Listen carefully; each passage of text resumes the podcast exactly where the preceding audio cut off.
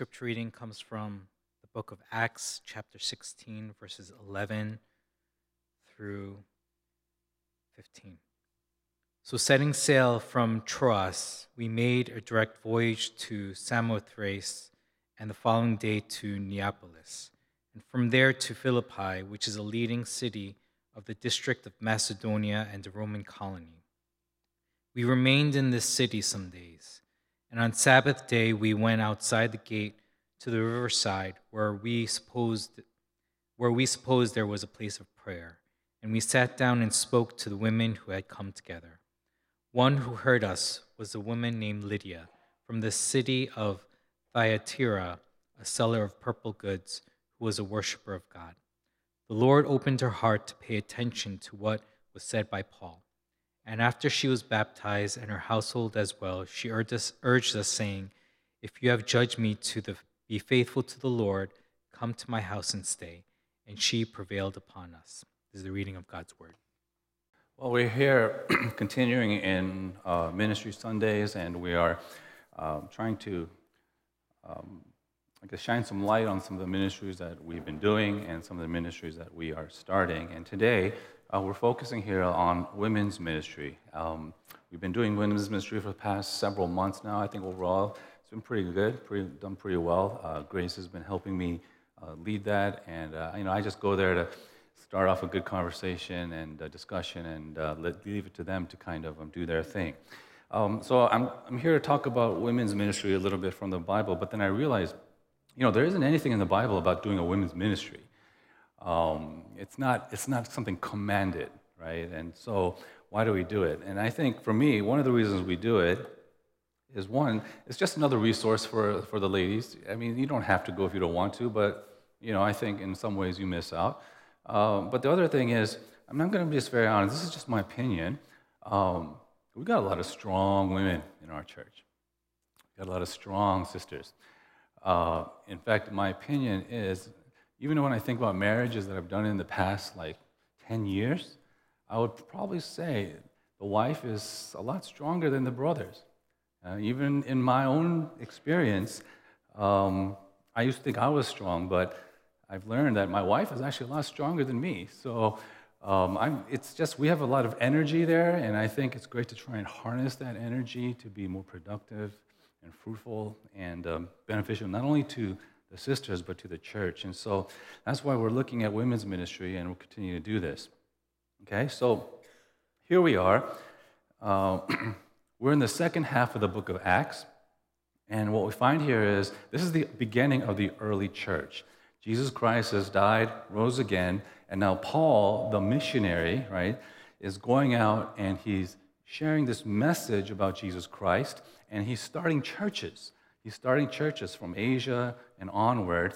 And we're here, we find Paul, he's on his what we call the second missionary journey. They've just finished up visiting this church in Galatia, and so Paul's plan was to go further west and, and basically get into new territory uh, for, for Christianity. And he wanted to go to, uh, further into Asia because there are great cities there. Eventually, I think he does. with Philadelphia, Sardis, Thyatira, Ephesus, these are all churches in the book of Revelations, right, that Paul visited um, or started even. And so Paul wanted to go west because uh, he's coming from the east, so he's already been there. And um, to go south was water, right? If you knew the geography of the Middle East, the south was just water. So he figured he'd go west, where there were some of these famous cities that were located. But for some reason, we're told that in this chapter that they couldn't go west. And so Paul comes up with plan B, and he says, well, you know, you can't go south, you can't go east nor west, so oh, you go north. You go north, right? North from where they were. And they thought, well, let's go to this city called Bithynia. We'll go there and see what's there. And in verse 7, we're told in this chapter that they couldn't go there either. So plan B is down the drain. You ever want to do something in life and you figure the best way to do it is the straightest way, so you have this plan, but things just don't seem to be working out. It seems like God's closing doors. And so Paul, he doesn't give up, he's persistent.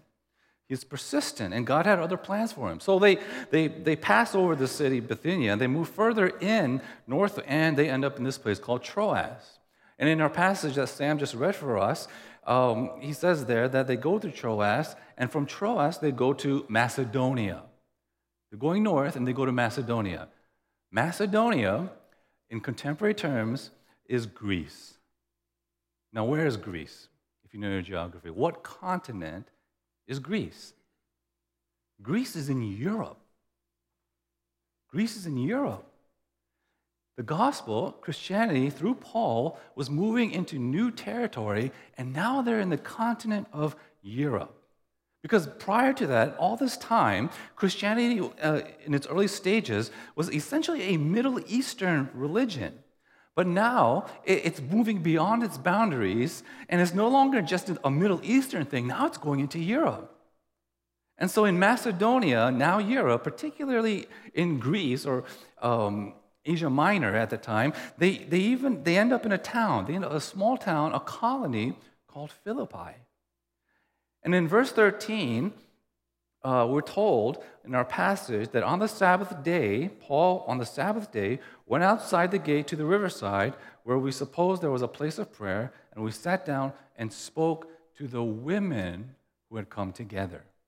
You see, what's interesting here is that Paul's normal way of starting something in a new territory and sharing the gospel was to wait for the Sabbath to come. Jewish Sabbath, right? And when the Sabbath would come, would, he would go to the synagogue, and when they would come out, he would try and talk to the people. But here, the first thing here is that in this little town called Philippi, there aren't any synagogues.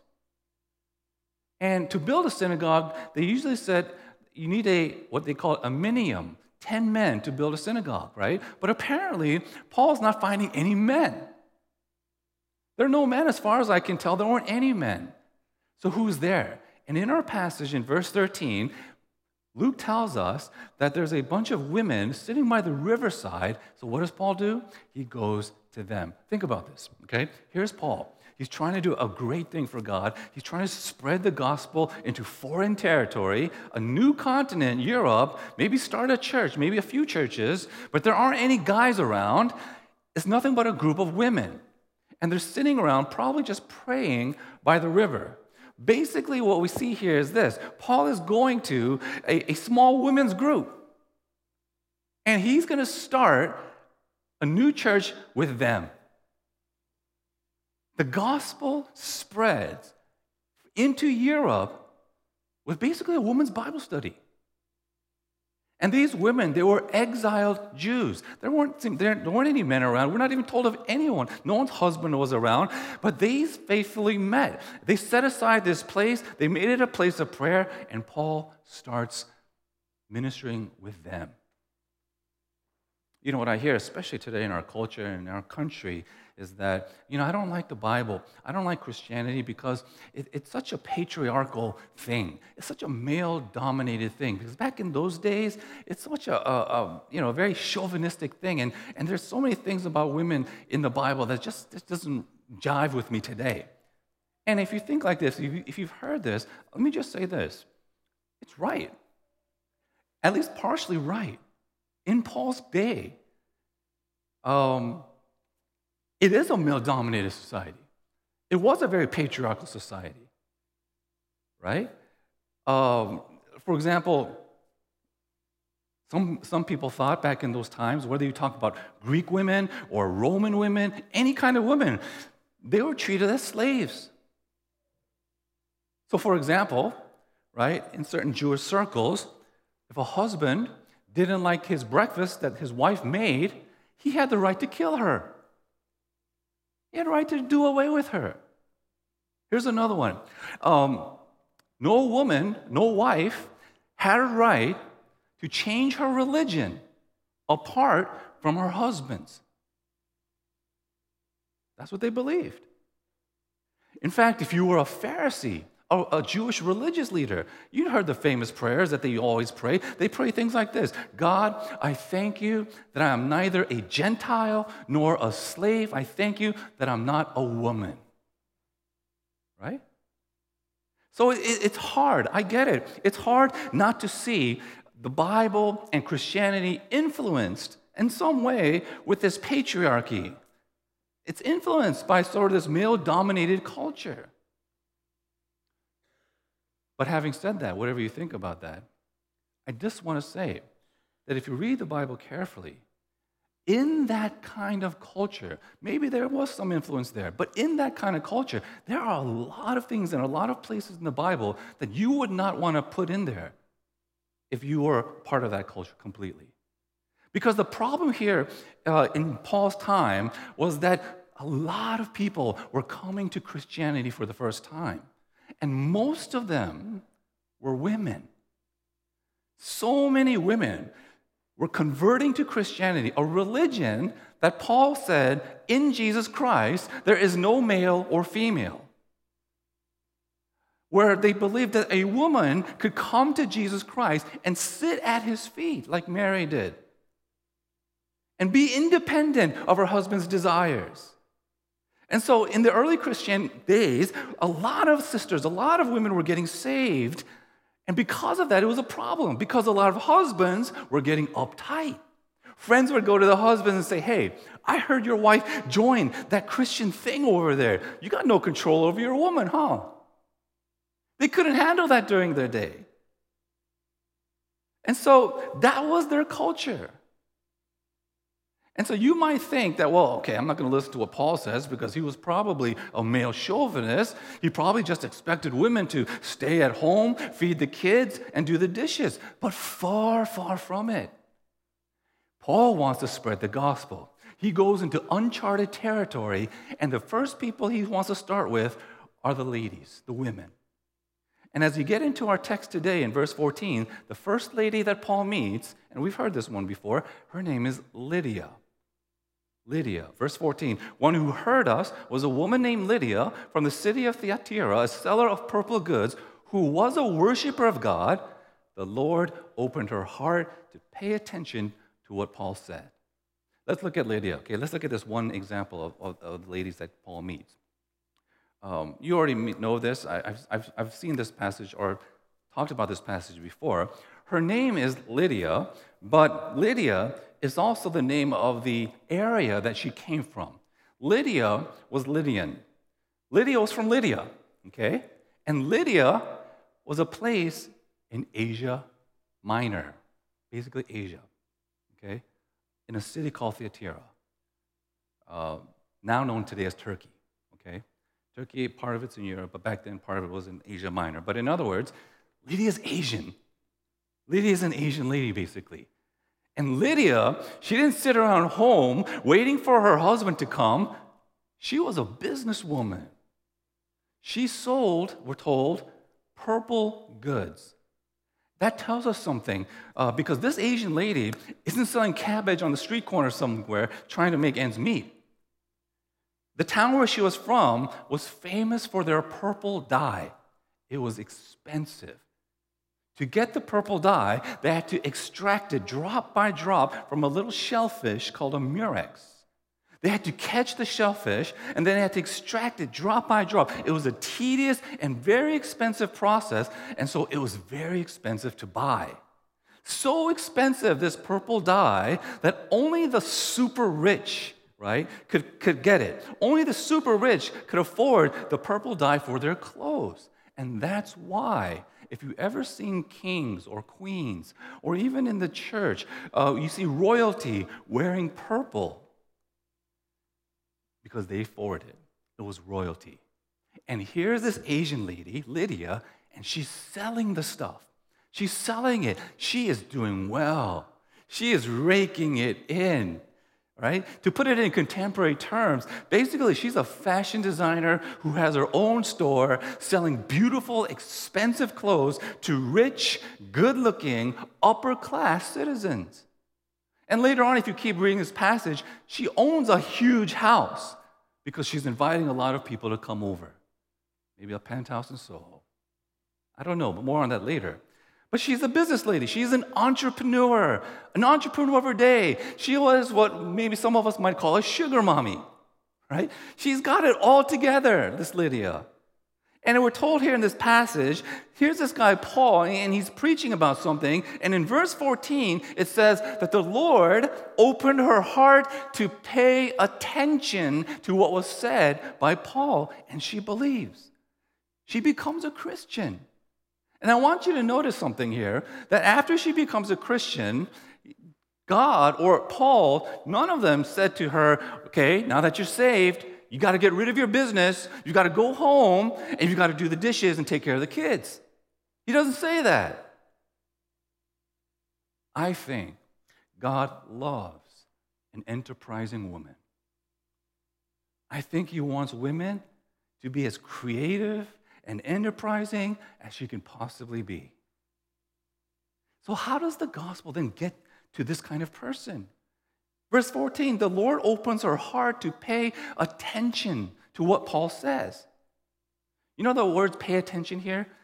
It doesn't just mean to just listen carefully. The word here in the Greek means she was drawn to, she was attracted to. It's the same word, pay attention, is the same word that Timothy or Paul uses in 1 Timothy to describe someone who's addicted to wine. They were drawn to this wine, they were paying attention to it this way. She was drawn to what Paul had to say. So, this basically well rounded, successful businesswoman, we're not even told if she has a husband or not, who sells beautiful clothes to attractive rich people, she finds something attractive in Paul's gospel. You know, there's a narrative out there today about Christianity, and in fact, other religions in general, that the only reason people want to believe in Christianity or religion is because you have to believe in that stuff, because you need to, right? It's a crutch. It's a way to explain why bad things happen and why you're going through such a hard time. It's a crutch for people, and that's why they need to believe in Christianity because of their circumstances. Something terrible is happening, and so they need something to lean on, to survive, to be comforted, just to make it through. But look at Lydia, not Lydia, not Lydia. She doesn't need a crutch. Her life wasn't so bad, as far as we know. She's not saying, I need to believe in what Paul's telling me, uh, the story of good, because my life is not good. No, her life is pretty great. But the difference, I think, for Lydia was that for her, the Christian story sounded better. In other words, verse 14 is not just saying, well, she just kind of believed what Paul was preaching about.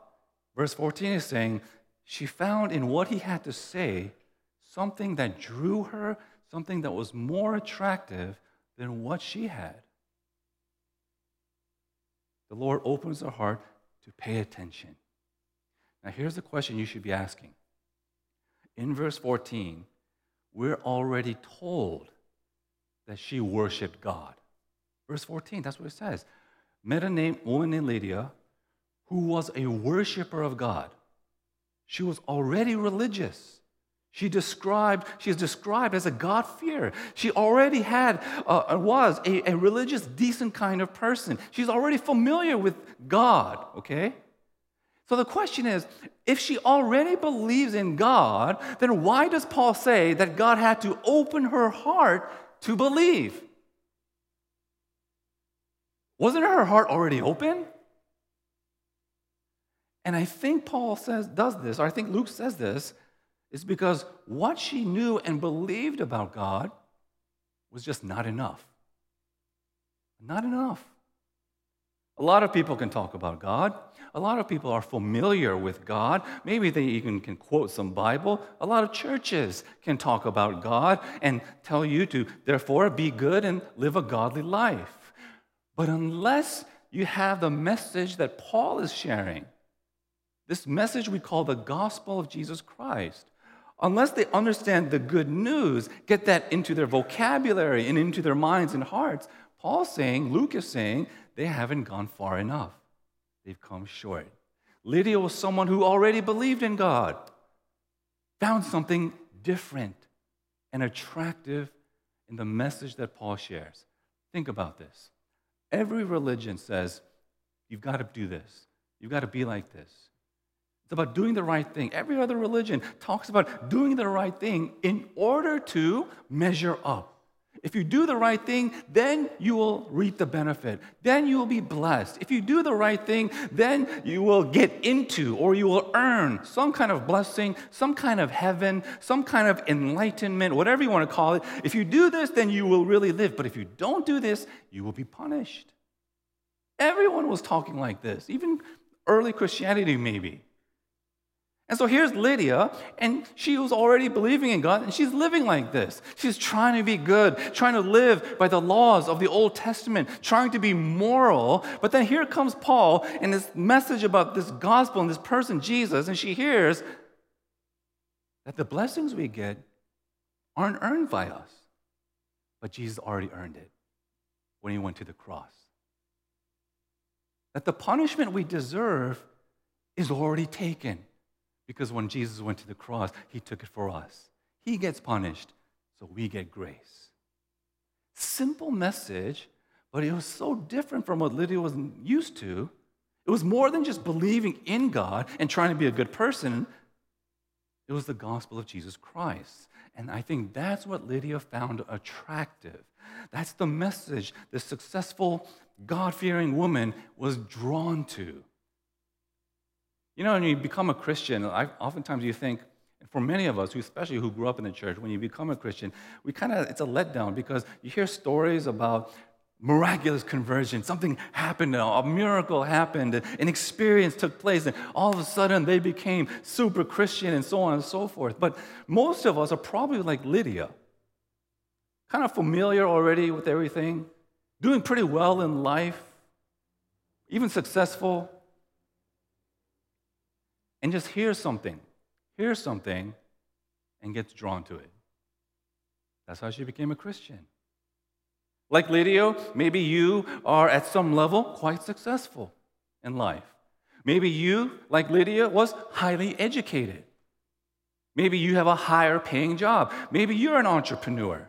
Maybe some of us, uh, our business is dealing with people who make a lot more money than we do. We deal with the super rich, just like Lydia. And in many ways, you're blessed. And like Lydia, maybe you believe in God. But if you don't understand the message of Paul, the gospel of Jesus Christ, if you're still living under this, I've got to do this in order to be good, I've got to do this in order to be blessed or accepted or loved, if you're still living like this, you're still living under the law. You might go to church, you might believe in God, but unless you believe in the message of the gospel, unless you belong, to a church that has this gospel, maybe you haven't gone far enough. Maybe you've come short. Maybe you're a God-fearer, but maybe you're still not a Christian. And so we hear it. We need to hear it. We need to listen. We need to learn. Because here's the thing about Lydia she was a rich, successful businesswoman who was always a God-fearer, a God worshiper, but still for her, something was still missing.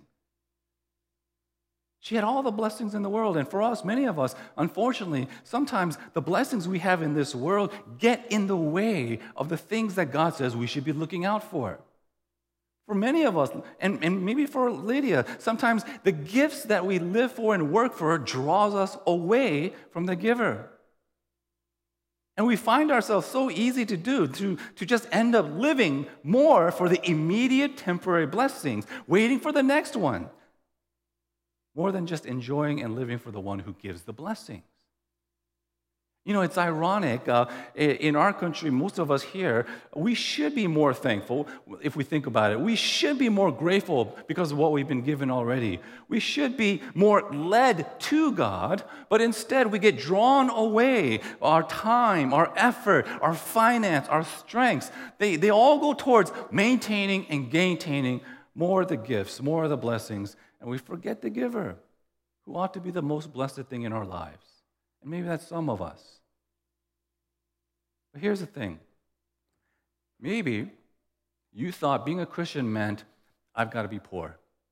I've got to give up my stuff, give away my things, sell my stuff, sacrifice these things that I think are important to me. Maybe for you, being a Christian means instead of being rich and successful, I have to be sort of poor. And it's hard to be a Christian living in first world problems, isn't it? But look at Lydia, okay? You know, Matthew, Jesus says this It is easier for a camel to go through the eye of a needle than for a rich man to enter the kingdom of God. It's easier for a camel to go through an eye of a needle than for a rich man to enter the kingdom of God. That might be true, but not a woman. In our passage today, and maybe not a man either. It may be hard, it's not impossible. because Lydia was rich. She hears the gospel. God opens her heart. She responds, she believes. We're told she gets baptized, and we're told even her own family gets baptized. And what does she do after this? She doesn't go and sell all her possessions, give up the fashion industry, join a convent. No. What does she do? In our passage, verse 15, she invites people into her house. In fact, in verse 15, we're told that the, the word is a lot stronger. After she was baptized, she urges us, come to my house. And Paul said, or yeah, Luke says, she prevailed upon them. She invites Paul and his friends to her home. She insists, she argues that the words are to have them in her home. In other words, she plays hostess. She shows hospitality. She shares the things that she has. She's taken all the blessings that she's gotten, big house and all, and she becomes a blessing to others. This, this is an amazing story. Think about this. Lydia is the first convert, as far as we know, to Christianity in all of Europe. And she opens her house. Her and her family open up to Paul and his friends, and that's it. Lydia's house, I think, Lydia's house becomes the place where the first church in Europe meets. This church, we know, is the church of Philippi, met in Lydia's house. I think she was a leader in the church. That little woman's Bible study by the river becomes God's church in Philippi, all because a woman not a pastor, not an elder, not even a man, but a woman who was successful and blessed in every way decides to use her blessings for something more than just herself. And this isn't the last time we hear about this little church because it grows. And when you keep reading the New Testament, Paul writes a letter to this church. It's called the letter to the Philippians. And in chapter 1, in the very beginning of his letter, this is what he says Philippians chapter 1 I thank God in all my remembrance of you, in my prayer of mine, for all of you, making my prayer with joy, because of your partnership in the gospel from the first day until now. Paul's remembering the church. He's writing to the church in Philippi. I remember you from the first day. What first day? Maybe the first day in Acts chapter 16, by that river when he met Lydia, who came to the Lord, and she opened her house to them. Okay? Now, what made the difference for Lydia? She had everything she needed. She was pretty comfortable. I think there wasn't anything going wrong in her life. Why? What, what attracted her exactly? Did you know when Jesus died on the cross? You know, the Bible says that they put a crown of thorns on his head and they put some garment on him. They clothed him, and we're told they clothed him in purple. They were making fun of him. You're the king? You're the king? Here's some purple clothes. But on that cross, Jesus didn't look attractive. There was blood all over. He was beaten. He was flogged. Isaiah said he was marred to the point of unrecognizable, being unrecognizable. There was nothing in his appearance. Physically speaking, when Jesus died on a cross, it was gross. It was ugly what they did to him. This king wrapped in purple clothes. But you see, for Lydia, who dealt with beautiful, expensive people, uh, purple dyed clothes, who dealt with rich and probably very attractive, very pretty people all the time. Lydia found nothing more beautiful or attractive, more rich than the fact that the Son of God would give up his physical beauty and glorious splendor, that the King of glory would give up his glory and his beauty for someone like her. And I believe that that is the message that this successful, God fearing woman was drawn to. I think what Luke is trying to say here in this chapter is that it, it, it, doesn't matter who you are, Whether you're a poor or rich, man or woman, conservative or liberal, pretty or ugly, good or just messed up, everybody needs this Jesus. And you see here in Luke, in Acts, here's a Jesus who's willing to meet everybody. The only question for you today is this Do you not just believe, but are you attracted? Are you drawn to him? Do you see him and this message in all his beauty and say, I want that? And that could change my life. And so, just like Paul, I would pray, just like for Lydia, that the Lord open your heart so that you might pay attention to what you have heard. Let's pray.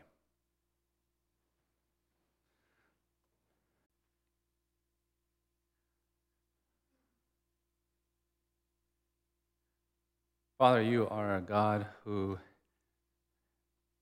is not only great and, and wonderful and, and merciful and gracious and holy and righteous, but you do things and you use things in ways that sometimes are unexpected. You used a guy named Paul who used to persecute Christians, and you turned him into one of the greatest missionaries in the world.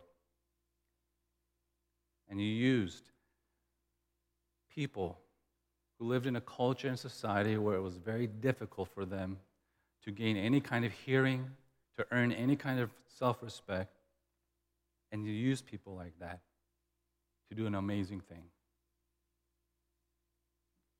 We pray, Lord, that you would help us to remind ourselves, no matter where we are in our walk with you, that it's not us, but it's ultimately you, and you can use those that you want to.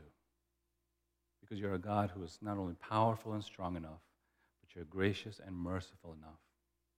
And you use people like us to continue to do the things you've done from the beginning. Lord, we pray that just like back then and even today, that you would continue to open our hearts so that we might see the wonder and the beauty, pay attention to, be drawn to this person we know as Jesus Christ. Help us to know and to understand, and help us to be open with all the blessings that you've given us to serving you by serving others and loving them like you've loved us. In Christ's name we pray. Amen.